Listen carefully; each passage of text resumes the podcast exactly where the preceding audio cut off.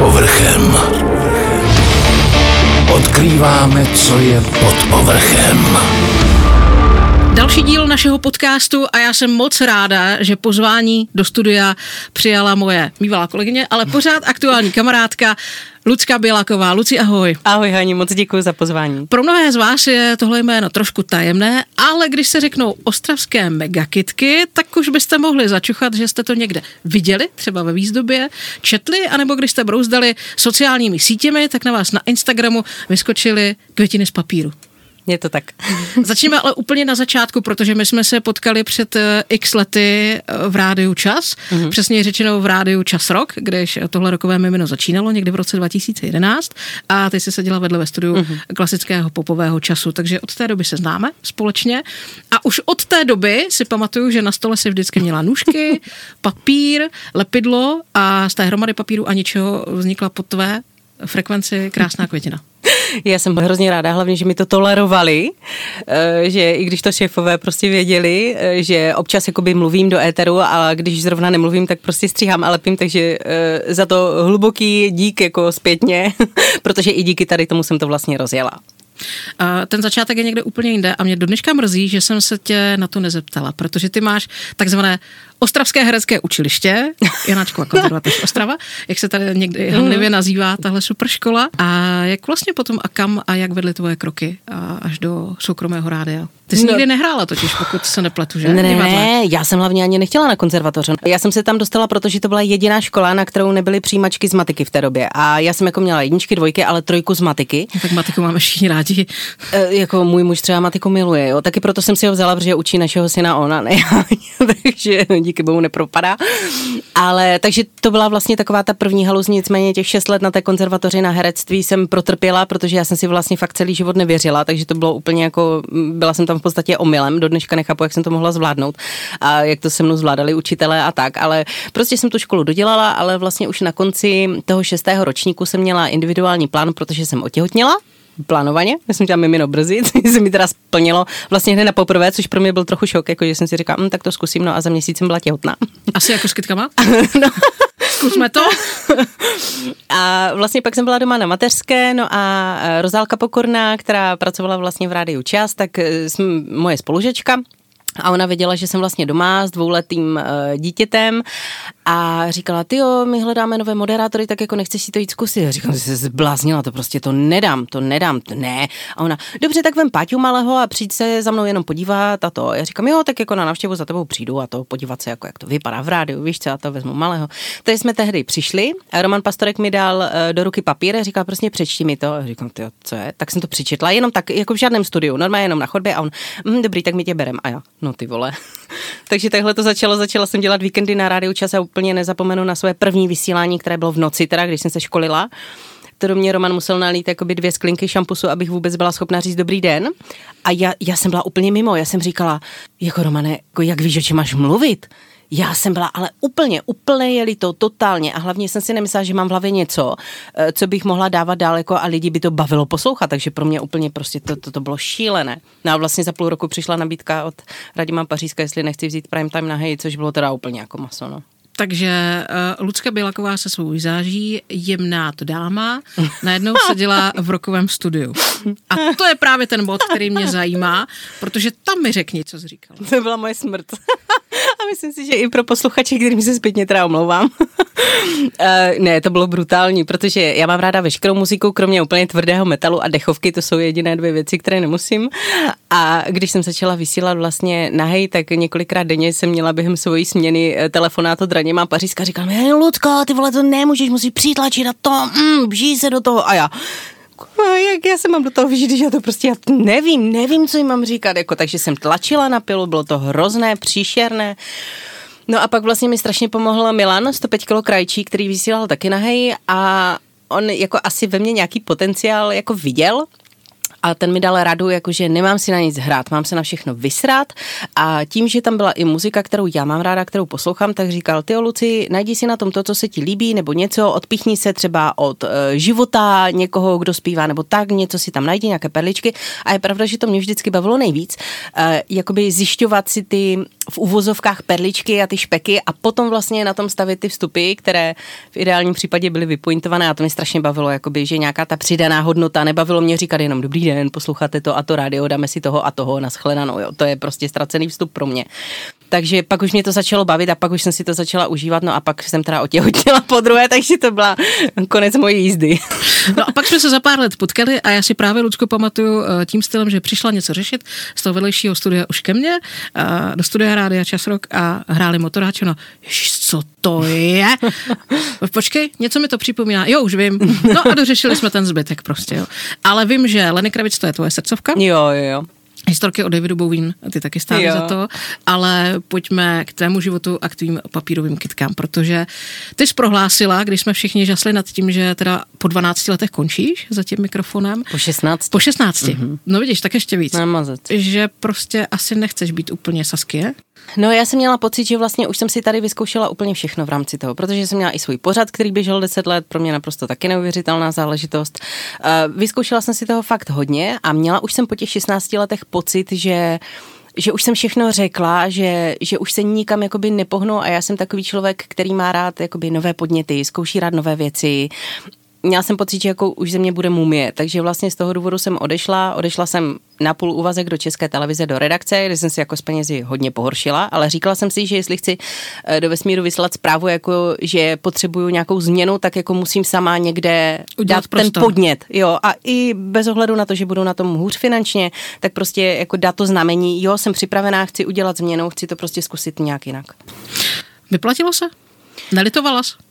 No ze začátku jo, protože já jsem si bláhově myslela, že když půjdu do televize, byť do spravodajství, kde jsem teda dělala rešerše, byla jsem pravá ruka editora vlastně a redaktoru, takže si třeba někdo všimne, že jsem šikovná a tak. Jako jo, já jsem dostala nabídku dělat redaktorku, když jsem si jela vlastně natočit jeden eh, vlastně shot a tak a dopadlo to dobře, ale já jsem věděla, že to paradoxně vlastně, když mi řekl editor, jo, jako kdyby si na sobě makala, mohla bys to dělat, pokud by si chtěla ale můj muž mě o to hrozně odrazoval, protože mě zná a říkal, ty Luci, budeš nešťastná. A navíc víš, že jsem docela hodně jakoby citlivý a empatický člověk a tam si úplně nemůžeš vybírat, co pojedeš točit. Takže stane se prostě nějaká hruza a já vím, že já bych to nedala. Já bych to nedala, já bych se tam rozbrečela, protože by mi to jako No, nemám hroší kuži, takže jsem na to nakonec nekývla. A já přidám jenom to, že tvůj muž je z branže. ano, on si vyzkoušel vlastně jak práci redaktora, tak začínal v rádiu, vlastně teď dělá, do dneška dělá v rádiu, takže on věděl taky, o čem mluví, no. A měl pravdu. A kdy jsi tak jako rodině naservírovala to, že si půjdeš za tím snem, protože ty papírové kitky tě baví a vidíš v tom potenciál a bude to fungovat? A že to tak chceš. Mm-hmm. Tak to bylo před 6 lety, kdy jsem si založila facebookovou stránku Megakitky. Tehdy jsem ještě neměla Instagram, vůbec jsem si s ním nerozuměla, nechápala jsem, jak to funguje a ze začátku jsem měla radši Facebook než Instagram, jakoby na tenhle ten pracovní profil. A teď se to úplně změnilo a jako mám radši Instagram než Facebook, přece jenom jakoby ty fotky těch kytek eh, zabírají. No a tak, když jsem založila tehdy ty sociální sítě na ty megakitky, tak vlastně to byl už takový impuls toho pro moji rodinu, že jo, že to chci. A můj muž mi celou dobu jako říkal, když viděl, že sedím v kuchyni pod mě s Leny Krevicem prostě v uších a s dvojkou vína v ruce, říkal, ty Luci, ale dáváš tomu strašně hodně energie, jako nevyplácí se ti to pořád a tak. Já říkám, ty ale já to musím zkusit, Kuby. Mě to prostě strašně baví. A je pravda, že za tu dobu už jsem to chtěla mnohokrát opustit, protože jsem si říkala, jo, jako furt, furt to prostě není ono, neživí mě to, pořád jsem měla vlastně ten půl úvazek a k tomu ty kitky a nebylo to úplně to pravé ořechové. A úplně jsem si říkala, jako ty vole, kde je ta míra, jako kdy, kam až můžu zajít, takže jsem si vždycky dávala deadline, jsem seděla v té kuchyni a říkala jsem svému muži, tak dej mi třeba ještě rok, jakoby, jo? pokud se mi to do roku nerozjede, tak to opustím. A on, ty, já nemůžeš si dávat deadline, prostě, no tak uvidíme, jak to zvládneme. Takže mě podporoval, byť v podstatě všechno táhl on doma, jako bylo to úplně šílené i se mnou emočně, protože to bylo jak na horské draze, za což mu teda zpětně taky děkuju, že to se mnou vydržel. Ale vlastně v momentě, kdy už se mi to rozjelo, protože mě už ty megakitky teď najíždím na druhý rok, kdy už mě živí jenom tady toto, tak eh, vlastně v momentě, kdy mě to začalo živit eh, na tom začátku loňského roku, tak on řekl, ty vole, Luci, já jsem vůbec nečekal, že to fakt jako dokážeš. A já, mm, díky. Musím říct jednu věc a tím se vlastně dostaneme k tomu uh, začátku, když mm-hmm. jsi teda řekla, že pojedeš bomby a naplno. Uh, jsi vlastně jediná, koho znám osobně a objevil se v magazínu Forbes. No to byl taky zázrak. To se stalo jak? No to se stalo náhodou, ale podle mě to muselo být nějak ve vesmíru jakoby napsané, asi protože jinak by to ke mně nepřišlo, jinak to eh, absolutně vůbec si to nevím vysvětlit. To bylo taky jako, že žádná historka nezačíná, dala jsem si vodu ze šťávou, žádná dobrá historka. Tak eh, než bych napadala k alkoholismu, já alkohol jako v podstatě ne, nemám ráda, jsem abstinent, ale jako když je mi ouvej, tak prostě bohužel si naliju ty dvě deci. Takže jsem si otevřela lahe vína a říkala jsem si, kurník, já potřebuji, aby se o mě svět dozvěděl, jako minimálně český rybník teda. A e, nenapadlo mě nic lepšího, protože jsem neměla prachy na to, jako na nějakou mega reklamu, tak jsem si říkala, OK, dělala jsem v médiích, takže vím, jak to funguje, zkusím napsat do různých časopisů, do redakcí mail, jakoby se slovy o tom, co dělám, odkud jsem, plus fotky toho, co dělám takže jsem to odeslala, myslím, že Vogue, L, nějaké takové žena život, nebo Mariana, takové, takové různé časopisy. A Ty potom, naše holčičí. Jo, potom úplně, jako, kde jsem si myslela, že by to třeba mohlo zafungovat a úplně na konci, jak už jsem měla trošku v žíle, říkám, ne, tak nám dám Forbes. Proč ne? A ten byl úplně na konci vlastně toho, toho adresáře, jakože komu všemu jsem to posílala. No a ozvali se jenom z toho Forbesu. Náhody neexistují. No. Um, myslela jsi, že to někde tak dopadne? Nebo že tohle bude ten startovací můstek? Nebo... Ty bláho. Jako můj sen to určitě byl, protože několikrát jsem i tady v rádiu po večerech, jako jsem se tak v duchu modlila, byť jakoby ateista, nejsem žádný křesťan nebo tak, ale jako věřím ve vyšší sílu.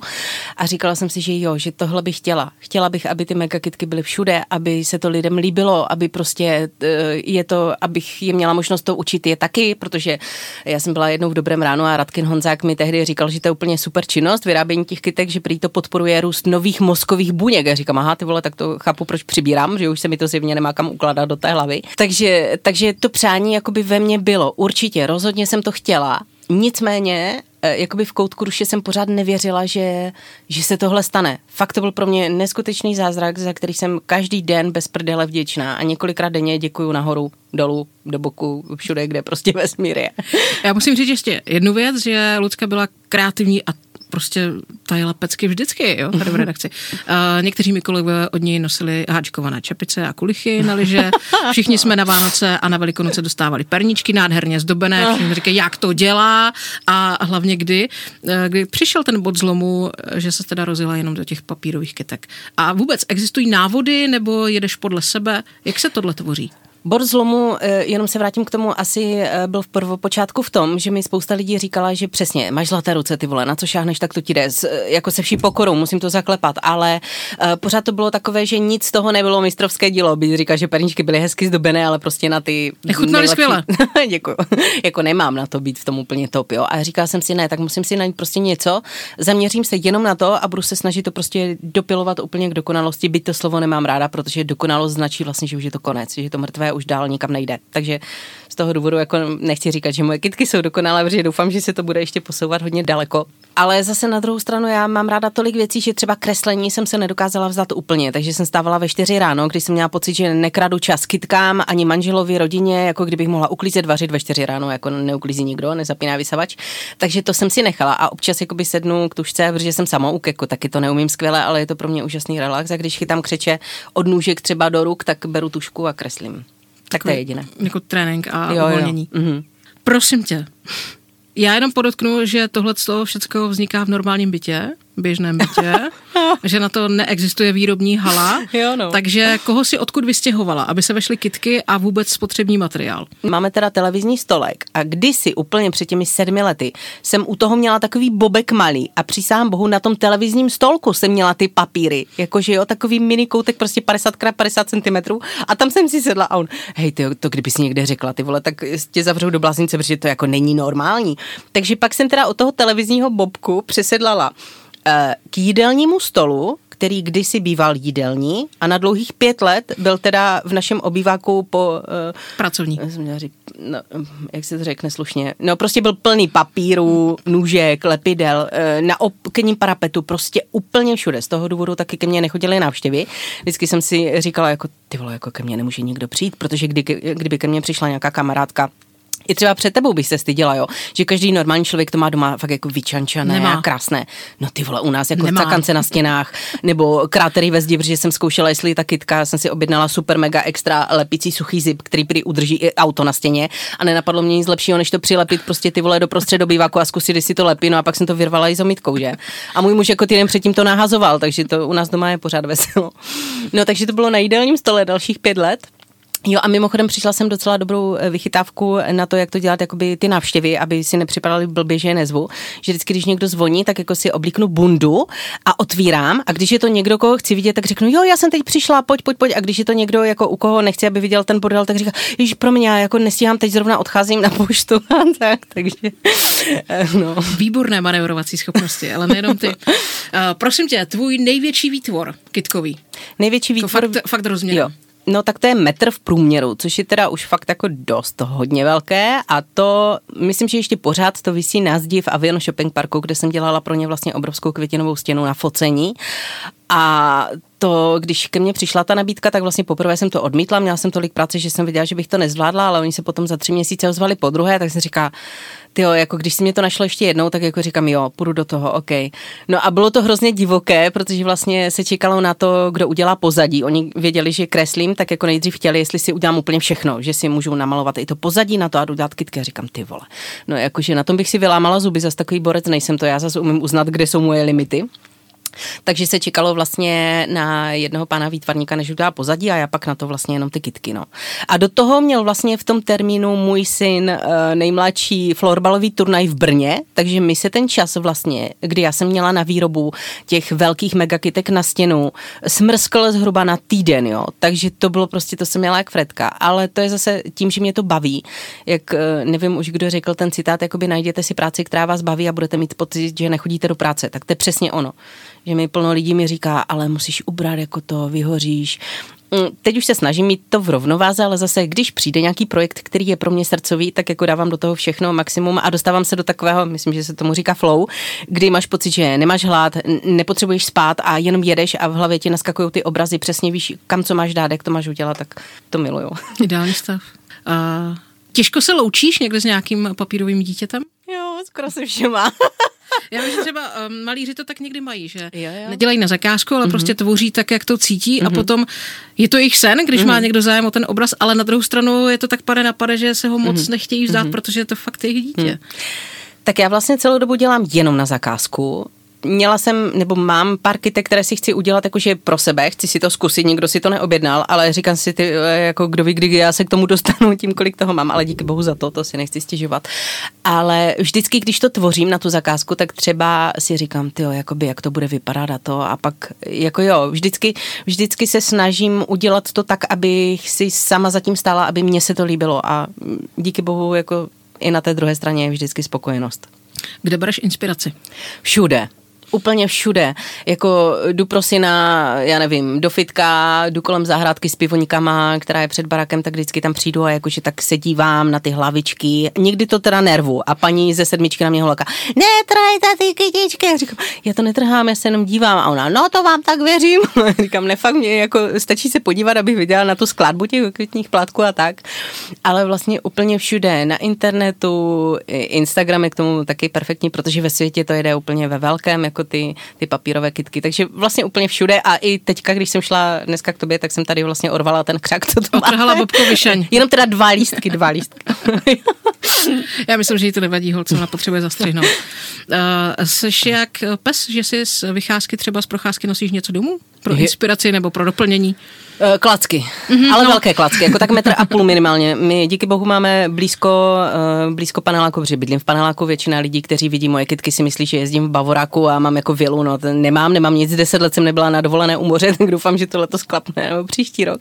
Takže si nosím klacky, protože já strašně ráda, a teď asi prozradím své know ale nevadí, eh, strašně ráda používám vlastně, když dělám megakitky se stonkem, tak ráda používám jakoby přírodní materiál, že to nevypadá jako trubka, protože ve světě holky používají PVC trubky a takové to. A mi to přijde prostě sterilní. Takové to jako nastupačky. Jo, já to jako nemám to ráda. takže vždycky nějaký hezký klacek, když je, tak si ho vezmu a samozřejmě nejdu jenom s jedním, takže pokud v, v Bělském lese potkáte holku, která nese tak 10 klacků, tak to budu 100% já. to je Lucka a zrovna má před nějakou instalací výstavy papírových kytek. Pod povrchem. A říká si, že ve světě to frčí, u nás jako zatím teda nic moc, to znamená, existují návody, jak eh, vyrobit tu či onu kitku, anebo si musíte prostě poradit sami.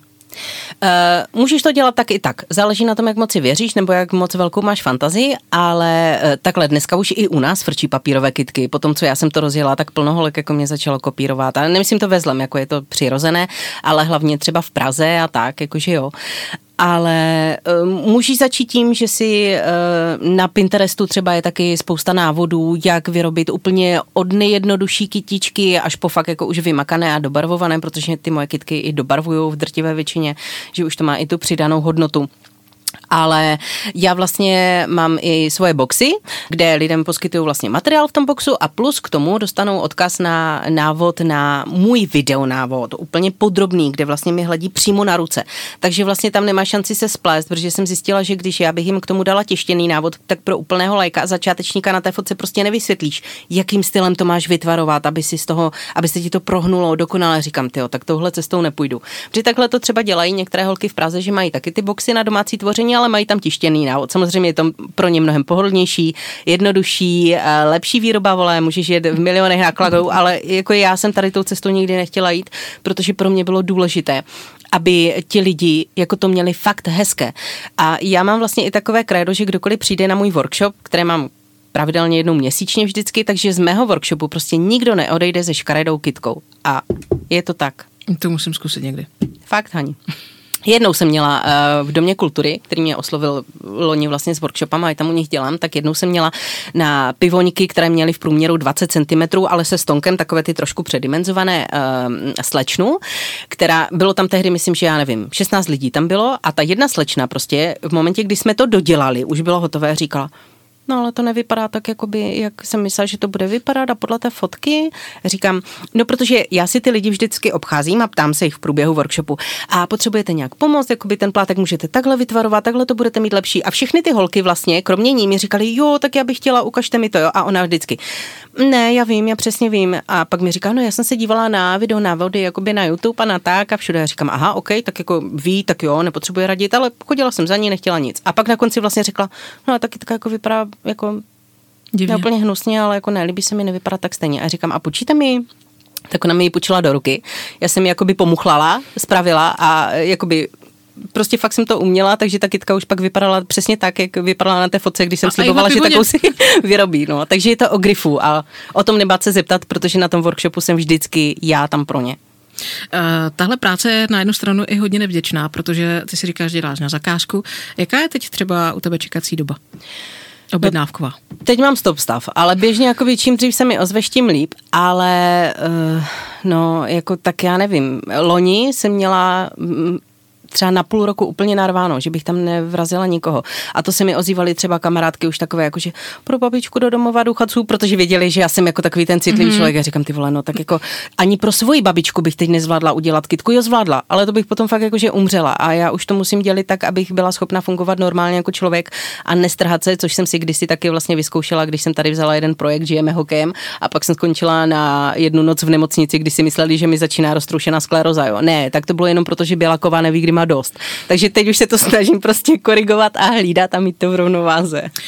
Tam se na to z toho důvodu, mm-hmm. že to je nevděčná práce, mm-hmm. kdykoliv kdy něco tvoříš pro někoho, mm-hmm.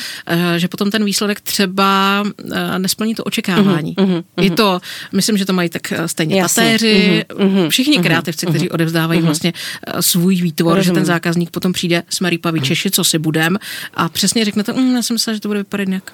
Rozumím, tak to se mi stalo jenom jednou. Vlastně nikde jsem to neprozradila, ty si první, komu to říkám. A, ale takhle, uh, tu zpětnou vazbu já jsem neměla takovou. Oni si to vzali, zaplatili mi to, ale tam, kde se to mělo použít, se to nakonec nepoužilo. Oni asi vlastně zjistili, že jakoby ve finále se jim to tam úplně moc nehodí. I když jakoby tu první várku dostali, byli z toho úplně nadšení, pak si objednali jakoby víc věcí, všechno jsem dostala zaplaceno, ale prostě není to tam nainstalované. Kde jsou ty kitky, jakoby nevím. Uh, nenapsali mi, že ne, nakonec to jakoby nevezmeme, protože takhle, ono probíhá to a v momentě, kdy mi ten zákazník řekne, že si to třeba rozmyslí a nevezme to, tak je řeknu, OK, jako každý má právo se rozmyslet a netlačím na pilu. A u mě je to vždycky tak, že já si peníze beru až v momentě, kdy je ta objednávka dokončená. A vlastně i na Instagramu, kdekoliv prostě jinde mi napíšou nebo na mail o zakázku, i běžný člověk na obyčejnou kytičku, tak to probíhá tak, že on mi řekne prostě, co by chtěl, pošle mi třeba print screen mojí fotky, jo, chtěl bych něco v tomto stylu a já mu řeknu, OK, až bude kytka hotová, tak to nafotím, pošlu vám tady do té zprávy fotky na schválení a vy až v momentě, kdy uvidíte, jak to vypadá, tak mi pošlete platbu a já hned odesílám. A to jim všichni říkají, ty vole, ty se zbláznila, jako to nemůžeš, a říkám, ne, ale mi to takhle prostě funguje celý rok a půl a jako funguje to opravdu, jo, že nechci takové tlačit do lidí, hamty, hamty, jo, zaplaťte mi a pak prostě je dostanete, je to jako kdyby si kupovali zajíce v pytli a chráním se tím v podstatě, ale i já, takže takhle to funguje u mě. Tam se z toho důvodu, že asi všichni máme v paměti tu známou scénu ze seriálu Žena za pultem, kdy přijde protivná paní a chce si koupit kousek ementálu, že jo, a teď se prostě tam uh, přebírají, že jo, jestli ten nebo ten je oschlý nebo nekolí ten čerstvý a dokáže to člověka pořádně sprudit. Mm. Takže asi to musí mít každý umělec, který dává svoje dílo takhle, takhle v šanci. Taky, taky mě to hodně vyškolilo v tom, že už si věřím, protože když já jsem si fakt absolutně vůbec nevěřila, to byl naprostý jako masakr, ta, to moje sebevědomí, ty bláho. Ale uh, teď, teď už si věřím, už si za tou prací stojím, vím, že jsem dobrá v tom, co dělám, v podstatě v České republice jsem v tom nejlepší se vší pokorou. Jako, uh, takhle, v Praze třeba jsou holky, které dělají jenom kitky, velké, ale nemají ty luční. Jako v rámci toho, jaký já mám záběr, jaké je moje portfolio, tak v tom jsem opravdu nejlepší, protože umím od těch úplně pidi midi, od poměnek, které jsou v poměru jedna ku jedné, až prostě pro... Modřence. Nádherné, modré, to byla dupačka, úplně hotová. Jako, jo. No, takže vlastně v rámci tady toho, jaký je můj záběr, tak v tom jsem jakoby u nás v České republice fakt nejlepší. Řekni mi, jaký máš recept na to, když samozřejmě máme takovou výchovu, jakou máme, 80. let, že jo, tam běž, dělej takhle a moc hmm. nevyčnívej. Když přijdeš něčím takovým, úplně nestále samozřejmě zaměstnání, nestálý příjem a tyhle věci. A teď ti to okolí říká, co blbná, ještě ty neuživí, tak jako zdřej kytky, ale tam makej, mazej k pásu do fabriky. A teď si to ustát proti všem a věřit tomu, že to fakt bude mít úspěch. No to já jsem zažívala celou dobu vlastně v mojí rodině, protože e, takhle, oni mi to neřekli na plnou hubu, jo. A věděli, že mě to strašně baví, že mě to naplňuje, že úplně svítím vždycky, když to dělám, ale přesně mi říkali, Luci, ale to ti nikdo nezaplatí, to jsou prostě hodiny a hodiny práce. Na druhou stranu v době, kdy mi to říkali, když jsem začínala, tak ty moje kytky fakt jako vypadaly, vypadaly úplně předpotopně, takže teďka se tomu nedivím. Možná kdybych hned ze startu začala dělat to, co dělám teď po těch sedmi letech, tak by mluvili jinak, ale všechno je cesta a prostě vždycky se k tomu člověk musí propracovat, ale je to o tom začít si věřit. Pokud prostě víte, že vás to baví, že jste v tom dobří, snažíte se v tom zdokonalovat, tak jako jo, jít si zatím. A já mám třeba do dneška stavy, kdy se zbudím v jednu v noci, dostanu nápad a hned si to jdu nakreslit, protože mám strach, že by to zapomněla do rána nebo tak, jo. Takže to má z rádia. To takhle vstanete prostě uprostřed noci, jdete se podívat, co je v lednici, něco vás napadne. A jo, ale jo, jo, jo, si hned jo, musíte jo, napsat, jo, protože jo. jinak to zapomněte. To, takhle jsem to měla i taky, jo, přesně. Tak, no. Takhle to funguje. uh, máš profesní deformaci? Myslím to v tom směru, že jdeš kolem výkladů a teď bych řekla, tady by se to dalo dát, tady by se to dalo vylepšit, tady by tohle, tady by tohle. Jo. Jo? jo. Mhm. A mám to takhle úplně se vším a v podstatě to tak mám bohužel i s rádiem, že už nejsem schopná poslouchat jakoby rádio normální. E, nemyslím teďka vás, jo, ale běžně prostě jakékoliv rádio, protože můj muž dělá taky na konkurenčním rádiu a teď jako jsem tam jsem si to zapla, už roky jedu na Spotify, prostě bez nějakého mluveného slova, jenom podcasty si ždím, které mě zajímají. Ale když poslouchám prostě nějaké rádio a začne mluvit moderátor, tak mi hned v hlavě jede, no ty vole, jako a přelaďuju, jo. To je prostě jediné, které mě donutí přeladit, když je prostě ten vstup je blbý, je o ničem, nebo se moc snaží tlačit na pilu, protože já když jsem byla v rádiu, tak jsem vlastně i školila nové lidi, takže to bylo takové, že asi to mám prostě furt v hlavě, no a takže nejsem schopná jako poslouchat. Neutečete tomu, je to tak, můžu potvrdit. Já jako kdysi jediný člověk, kterého jsem byla schopná poslouchat jakoby pořád a který byl můj v podstatě guru, byla kdysi Marketa Rachmanová. Vypointované všechny vstupy naprosto dokonale bravurně, takže to, to byl můj vzor v podstatě, ale teď už, teď už jenom Spotify. já, takhle, já takhle hodnotím lidi, jak parkujou. No to je, ti jezdím tramvají, takže mi to odpadá. Každý máme své. Tak a pojďme k jádru pudla, protože na to se chci zeptat. Eh, ty budeš hostem talk show Honze Dětka, sedm pádů Honze Dětka. Tak mi řekni, jak se to stalo? Nejdřív no. Forbes a teď Honza Dědek. Ty, to taky nevím. Jako ke mně to chodí fakt samo. Jako takhle, když si, jak jsem chtěla, aby to ke mně chodilo, tak to ke mně vůbec nechodilo. A teď, teď to prostě ke mně chodí tak nějak přirozeně. A Honza Dědek prostě našel moji práci na Instagramu a napsal mi, eh, dobrý den, Lucie, nechtěla byste být hostem v mých sedmi párech? A já, no ty vole. A já, No, jako a jste si jistý, protože ten příběh je trochu delší, kdy si vlastně před rokem mi volali, nebo psali e-mail, respektive, abych eh, byla úplně přesná, eh, z Dobrého rána na primě s Liborem Boučkem, tehdy ještě to moderoval Libor Bouček a jestli můžu přijet jakoby ráno, což byla taky prima. A já jsem to tehdy s těžkým srdcem musela odmítnout, protože pro mě by to znamenalo, tím, že to bylo ráno, eh, ztratit dva dny. Musela bych tam jet den dopředu, přespat, jakoby jo. A já jsem v té době odevzdávala velkou kytici do Německa a počítala jsem fakt jako na minuty, ty, ten čas. Takže jsem to musela odmítnout s těžkým srdcem, jsem jim to v tom mailu vysvětlila. Nicméně samozřejmě žádná zpětná vazba už mi nepřišla a jsem si říkala, no ty vole, tak to už mám zavřené dveře jako úplně do smrti smrtěucí. A pak se mi Praha ozve zabedněná. Honza Dědek, a který vlastně to běží taky na primě, tak jsem mu psala jako, že ale kreativní producent mu to určitě neschválí, že jsem jako černá ovce, že to nebylo z nafrtěnosti, kdybych to předtím nevzala, ale že prostě fakt to nešlo. A on, ne, ne, ne, já si hosty vybírám sám, mi do toho nikdo nemluví, takže budu se na vás těšit a jako fakt. Paráda. Máš před sebou uh, nějaký cíl, nějakou vizi, něco, kam by tvoje kytky měly až doputovat? No, kam až nevím, ale chtěla bych, aby byli uh, všude, kde to jde, aby lidem přinášeli radost a hlavně doufám, uh, že takhle. Já sama sebe vidím spíše v té lektorské práci, v tom učit to lidi, protože u těch ručních prací a možná vlastně i ta doba covidu jakoby to ukázala, že u toho dokážete zapomenout a vypnout a jakoby vyeliminovat ty myšlenky, které mít v hlavě nechcete. E, de facto kvůli tomu jsem ty kitky kdysi začala dělat, protože jsem si procházela fakt brutálním obdobím a musela jsem vypnout hlavu, protože jsem měla pocit, že se z toho zblázním. Takže to byl vlastně úplně ten prvopočátek u mě. A říkala jsem si, že když to fungovalo u mě, tak proč to jako by nemělo fungovat u někoho jiného a ta zpětná vazba z těch workshopů, kdy ty lidi říkají, oh, já jsem vůbec netušila, že to fakt dokážu tak hezkou kitku a to je úplně tak super a mě to tak nabíjí. Takže ti lidi vlastně u mě dostanou impuls a pak už si po svojí ose jakoby tvoří a taky jdou kolem papírnictví a koupí si něco jenom tak, jako že co je zaujme a to je to, co mě na tom baví, jakoby šířit to dál a dostávat to mezi lidi, protože tohle prostě dělá radost a vlastně mě úplně nejvíc celý život, ať už jsem dělala jakoukoliv práci bavilo, dávat tu radost dál, protože podle mě není nic víc. Přesně. A lidi se potřebují smát a bavit. Luci, ještě jeden dotaz. Tvoje nejoblíbenější materiály? Puh, kavové filtry. Vy jste měli nějaké zbytečné. No, ale jenom ty bílé, protože jsou jakoby takové ty béžové a bílé a to jsem taky stála jednou jakoby v drogerii, uh, ty nevím, jaká to byla, ale prostě jsem tam hledala ty kavové filtry a jsem tam na to čuměla úplně jako za na Petr, asi tak 20 minut a říkám, jestli je to fakt jako hodně béžové nebo světle béžové, nebo jak moc béžové to je, jestli je to jako, protože jsem potřeba hodně světlý a bílý tehdy nebyl, takže proto jsem tam tehdy u toho stála a paní prodavačka ke mně přišla a říkala, a můžu vám nějak poradit? A říkám, No, že prostě potřebuju filtry, ale bílé a oni mají jenom bežové, jestli neví, jak moc je to bežové, jak moc je to tmavé. A ona, a vy myslíte, jako, že to má vliv potom e, na, na tu chuť? Já říkám, no já nevím, jestli to má vliv na chuť, ale má to vliv na moje kitky, jakoby na tu barvu. A ona, jakože vůbec nechápala. Já říkám, ne, to je jedno, to, na to zapomeňte. Takže paní prodavačka tam chudák ještě půl hodiny stála a přemýšlela, jako jestli to má vliv na jaké kytky. Nebo Možná tak. stojí do dnes.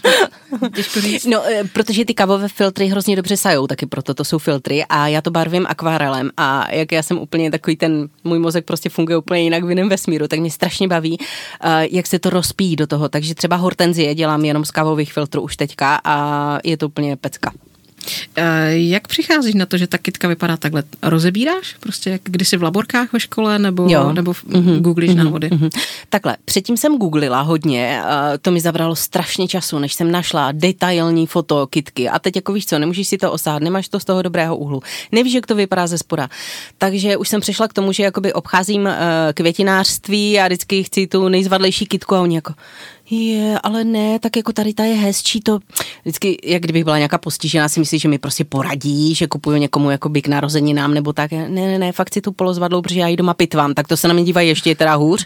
A teď už mě znají jako většinou tam u nás těch květinářství, takže už se nediví a vždycky jo, jo, tu zvadlo slunečnici, hm, tak jo. Řekni mi, jak se tohle dá sladit dohromady. To musí být člověk fakt manažer, protože uh, ty máš chalupu plnou chlapů doma ti samozřejmě vyžadují nějakou péči, že jo, teplé večeře a tak. No takhle, já mám tři děti, ale dvě z toho jsou pryč, jakoby, jo. Syn má 22, ten bydlí sám, ten nejstarší prostřední má 18, bydlí jako se svým taťkou, ale jezdí ke mně hodně často, ale to už jsou děti vlastně, které už jsou velké, takže jako nepotřebují úplně moc tu péči. A můj nejmladší syn má 11, Uh, manžel má 33, takže ti jsou takový jako sparring partneři, že hodně, hodně pro sebe, protože jsou hodně na sport, na rozdíl ode mě, se vždycky vstekají, jako že pojď se s náma dívat na florbal a já, no ty vole, jako neumím si představit víc ztraceného času, než sedět prostě čím je na nějaký zápas. Pardon, omlouvám se všem sportovcům. Já ráda sport provozuju, ale nerada na něho koukám. To je pro mě prostě úplně zabité. A můj muž trpí.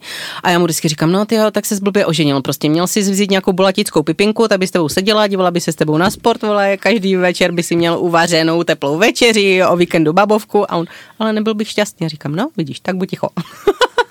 Ideál. Řekni mi uh, ještě jeden návod, jak si jít za svým.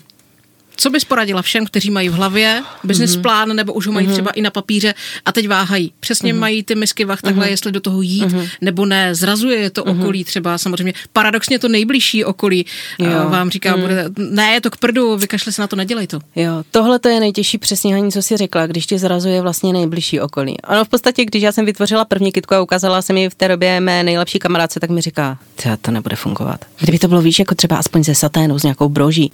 Říkám, mm, tak dík. Protože já jsem myslela, že řekne, jo, ty vole, to je dobrý nápad, jako jo, když to vytuníš. Ne. A já, mhm. A pak doma se na to podívali a, no já nevím, jako Luci, myslíš, že to bude někdo kupovat? Jenomže já už jsem tehdy věděla, co se dělá ve světě. A věděla jsem, že prostě já se do té fáze, kdy to bude vypadat takhle dobře, dostanu taky. Je to jenom prostě otázka času u mě, než se k tomu dopracuju. A oni to samozřejmě neviděli, protože mi do hlavy nevidí nikdo. A díky bohu.